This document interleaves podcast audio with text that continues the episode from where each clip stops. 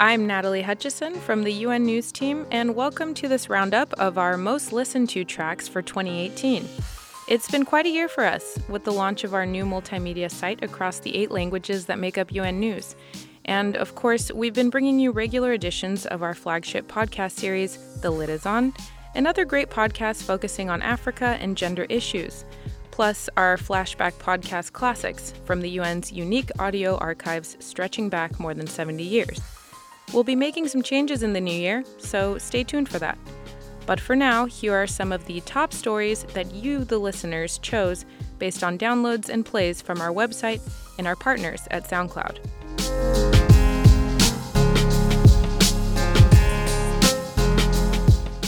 We'll start in Myanmar, where nearly a million Rohingya refugees, forced into Bangladesh after suffering multiple rights abuses tantamount to ethnic cleansing, are living in vast camps across the border.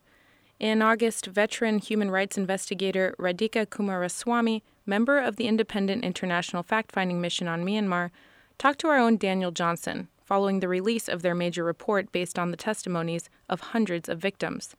She said that despite her years of experience, she was shocked by the horrific sexual violence perpetrated against the Rohingya. The report found compelling evidence relating to genocide, war crimes, and crimes against humanity, and attributed primary responsibility to the Myanmar military, who are also known as the Tatmadaw.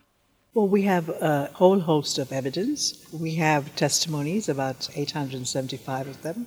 We have satellite imagery.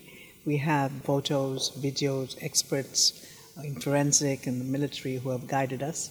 So it's been quite a whole much, a great deal of evidence has been gathered. We have pointed out in the report that factors relating to genocide were present, but the whole issue of genocidal intent we think can only be found in a court of law, and therefore what we have suggested is that they be investigated and prosecuted for genocide. And you're asking the Security Council to refer the matter to the International Criminal Court or to set up an ad hoc tribunal to do that. Can we maybe move on to another element of the report that's going to be presented to the Human Rights Council, your preliminary report? You were the former special rapporteur on sexual violence against women and the causes of it, and you yourself said in an earlier press conference that you were really staggered by the scale of the sexual violence. We're talking mass rape and other sexual violence. We went to the camps just two weeks or so after the events of August 2017. So people came in very, very fresh. They showed me their bodies, their scars, their state of mind. And it was really quite horrific in terms of the nature of the sexual violence, from rape to gang rape to mutilation. And I think now people, uh, there are statements that these are all made up. Well, I can say I saw with my own eyes the consequences of some of this violence. So it's not true. These are very, very true stories. Well, you know, for example, one woman said, I was lucky I was raped by only three men. You know, uh, that was the kind of extraordinary violence that was witnessed. The report also notes that approximately half a million Rohingya children fled to Bangladesh, and many left after their parents were killed or after being separated from their families. So they are presumably the victims of this violence too. What is going to happen to them? What are your recommendations for their protection? Well, we met a lot of them too. We met the children as well we must realize that children are always the first that the parents just send without parents. So we come in as orphans, looking at least like orphans until the parents are traced later on. I think what we have to do is to try to push for some kind of education framework for these children in these camps until they find a situation where they can be repatriated. I think that's the key issue that is at the moment rising. But their concerns have to be met and going back to the events that led to this mass exodus of over 700,000 Rohingya from uh, northern Rakhine state. What was the role of the civilian authorities in all this, and particularly head of state Aung San Suu Kyi, Nobel Peace Prize laureate? Well, let me be very clear. Our report is very clear that the primary responsibility and the effective control of the Tatmadaw that did all this violence was the Tatmadaw. Tatmadaw, the Myanmar military. Myanmar military we have to be very clear. And the civilian authorities do not constitutionally have the power for oversight, and they also just were not part of any planning, whatever. What we're saying is that post August, there are acts and omissions that they did that may have contributed to some of the violence that was taking place.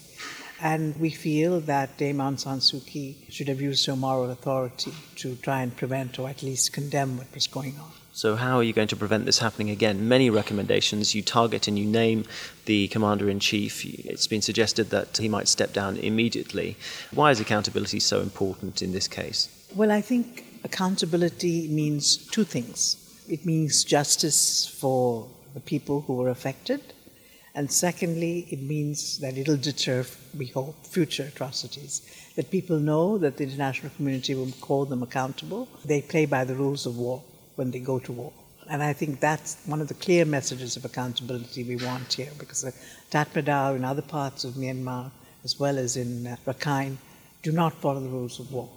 And last question to you. In terms of accountability, one of the ways that it might help to improve transparency and accountability is indeed uh, social media. You've noted the rise of hate speech, particularly in this exodus and in terms of the vitriol towards the Rohingya minority in Myanmar. So uh, you've noted social media platforms. How have you interacted with them? What have they told you? How are they helping promote less hate speech on the web? Well, I think what we're finding is that social media has become a platform for hate speech as well. I think it has taken them by surprise and taken everybody by surprise. And this is not only in Myanmar, it's also in my country, Sri Lanka. It's been the same in Germany, as the New York Times article two days ago pointed out. So I think the world has to look and re examine independently as well, find out what we can do to deal with this issue of hate speech through social media we have to value freedom of speech, but there must be a way in which we have to deal with this hate speech issue. That was our own Daniel Johnson over in Geneva, speaking with human rights investigator Radhika Coomaraswamy. Next, we'll go to the UN's huge project launched this year to make sustainable development a reality. Deputy Secretary General Amina Mohammed told us in May that reform of the way the UN goes about development will allow the world body to transform a cacophony into a symphony. Matt Wells spoke to Ms. Mohammed ahead of the adoption of the formal reform package and began by asking her why the development system needed reform in the first place. Well, it, it, needs it because we've got this amazing new framework that we all agreed in 2015, the, the 2030 agenda, and that's the 17 goals, uh, but it includes the climate agenda. So, a huge lift. Um, and what you need from the UN system is a better response um, that is ramped up beyond the MDGs. The MDGs had a certain response, what we need for the SDGs is so much bigger. Um, and for that, the UN needs to um, reposition itself. Needs to get better skill sets. We need to make sure people at the country level are able to help countries and people um, achieve those aspirations that we have in the framework. And what tangible difference do you hope that this reform is going to make to the quality of people's lives around the world and the effectiveness of the UN in terms of delivering? Well, effectiveness of the UN is going to be amazing because what we will have is a much more independent and impartial leader in our multilateral system at the country level. Being able to pull a team together. What I would say is that in previous times we've sort of had a conductor that, through no fault of their own, is conducting a cacophony. Left hand does not know what the right hand is doing, and today we have an opportunity to make a symphony for the SDGs. That's really the difference on the ground.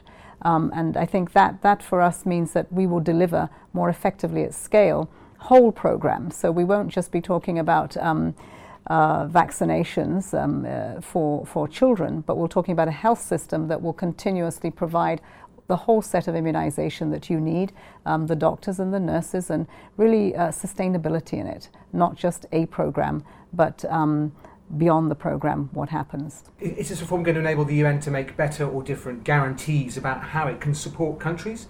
Uh, and everybody else who's working in the whole sustainable development field? Yes, we'll be demanding much more in terms of results and visibility of it.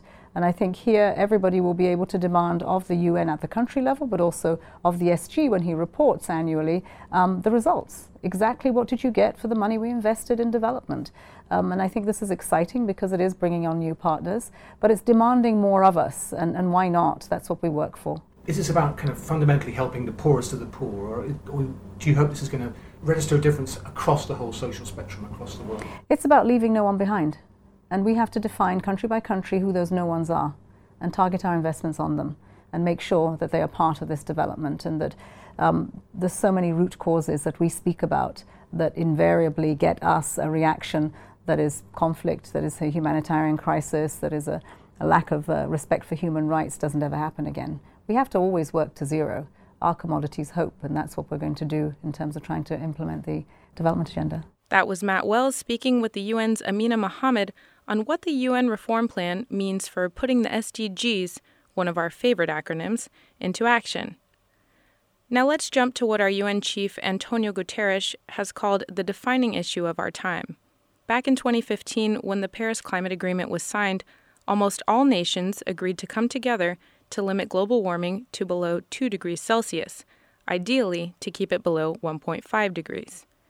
In October, a watershed report by the Intergovernmental Panel on Climate Change, IPCC, calculated the effects of 1.5 and 2 degrees Celsius rises in global temperatures. Conor Lennon reported on the risks outlined by some of the scientists and authors of the report. What difference does half a degree make? Back when the Paris Climate Agreement was signed by world leaders in 2015, there wasn't a clear answer to that question. So the scientists of the Intergovernmental Panel on Climate Change, or IPCC, which provides governments with scientific, objective information, was tasked with coming up with one. And on Monday, at a press conference in Incheon, South Korea, it was released. We were invited to prepare this report three years ago because there was not enough knowledge on the subtle differences between global warming of 1.5 and 2 degrees. And I'm impressed by the amount of new knowledge 6,000 publications assessed in the report. And what comes out is a clear benefit in limiting warming to 1.5 compared to 2 degrees to avoid multiple risks. And I want to stress risks associated, for instance, with heat waves, heavy rainfall events, drought in many regions. Climate scientist and co chair of the report, Valérie Masson Delmotte, on the mammoth task accomplished by the IPCC. The organisation was keen to highlight the benefits of keeping global warming to 1.5 degrees and of creating economies that benefit all without harming the environment. Here is Hoesung Lee, the chair of the IPCC and co chair of the report, Priyadarshi Shukla. Climate change is occurring already and affecting people, ecosystems, and livelihood all around the world. The, every degree of warming matters, and there's tremendous benefit in limiting it to a 1.5 degrees Celsius in terms of eradicating poverty as well as achieving sustainable development. The, report gets into the very exhaustive list of uh, the, uh, the issues if I have to say one is that how are we going to come out of uh, fossil fuels?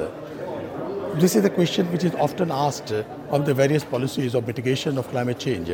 This report uh, is addressing this issue so that the question is not about the mitigation of uh, the emissions, but the question is about uh, how would living on this planet becomes more sustainable and that sustainable development could become an anchor for the climate change as opposed to climate change is kind of another hindrance uh, to sustainable development. So, how do we make this happen? The message that came out today is that if we carry on as usual, it isn't going to happen. In fact, there's a strong likelihood we'll overshoot 2 degrees. Petteri Talas, Secretary General of the World Meteorological Organization, shared his concern about the consequences, particularly for the regions on the front line of climate change.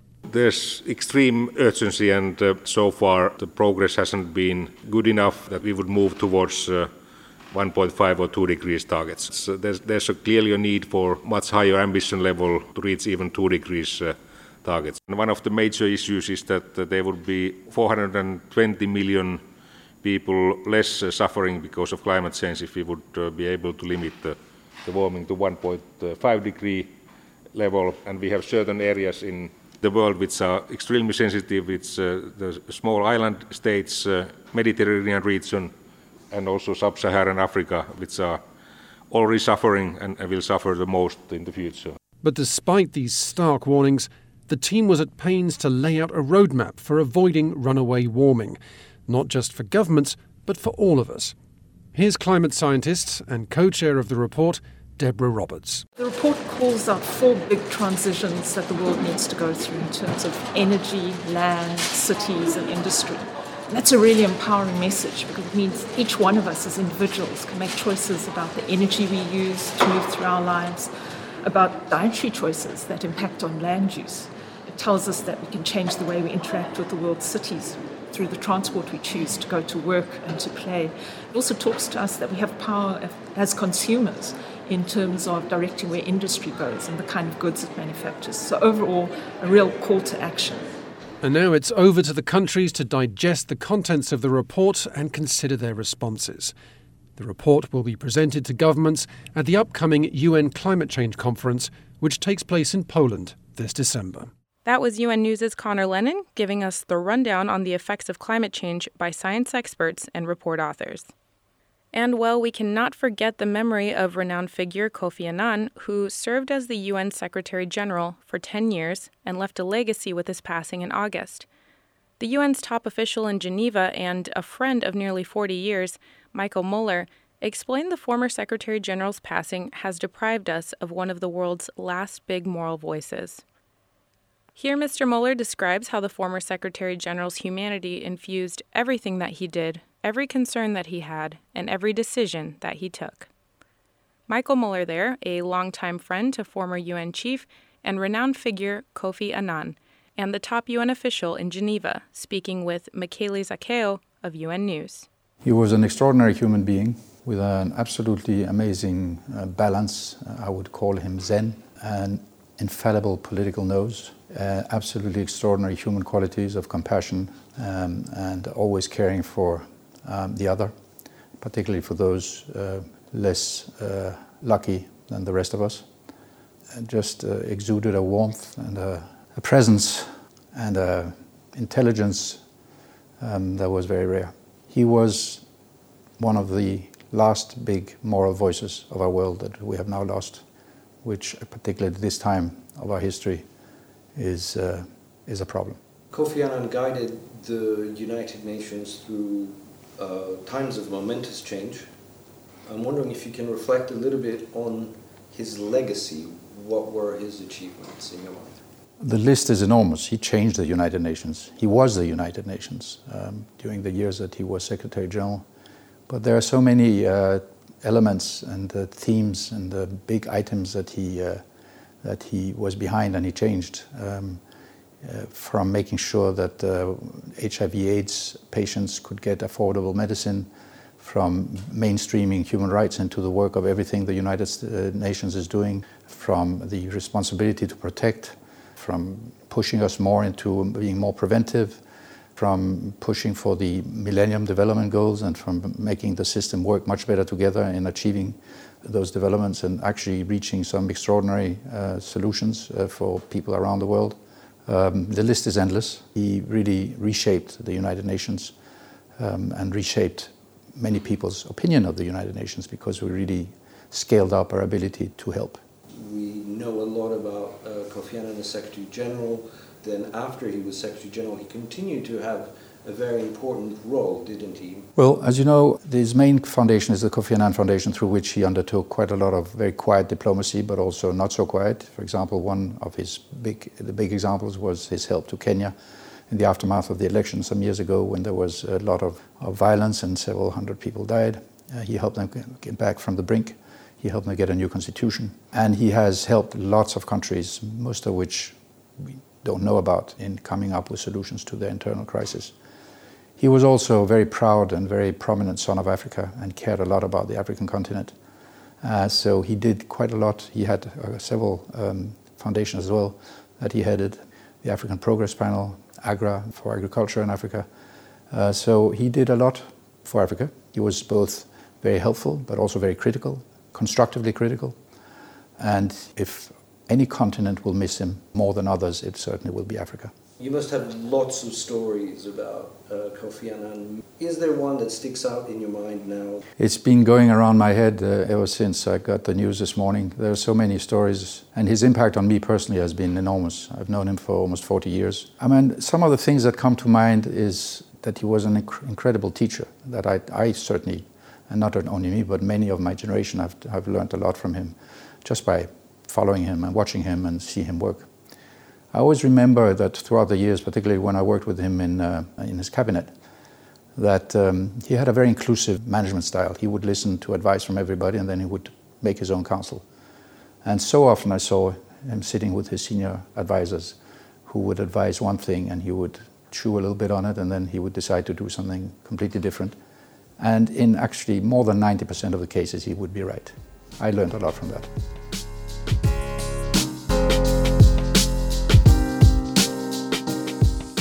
This concludes our roundup of UN News' most listened to audio of 2018, bringing this final podcast of the year to a close. From our team at UN headquarters in New York, a happy new year. And as we like to say when the day is done, and appropriately, as the curtain falls on the year 2018, the lid is on. I'm Natalie Hutchison. Thanks for listening.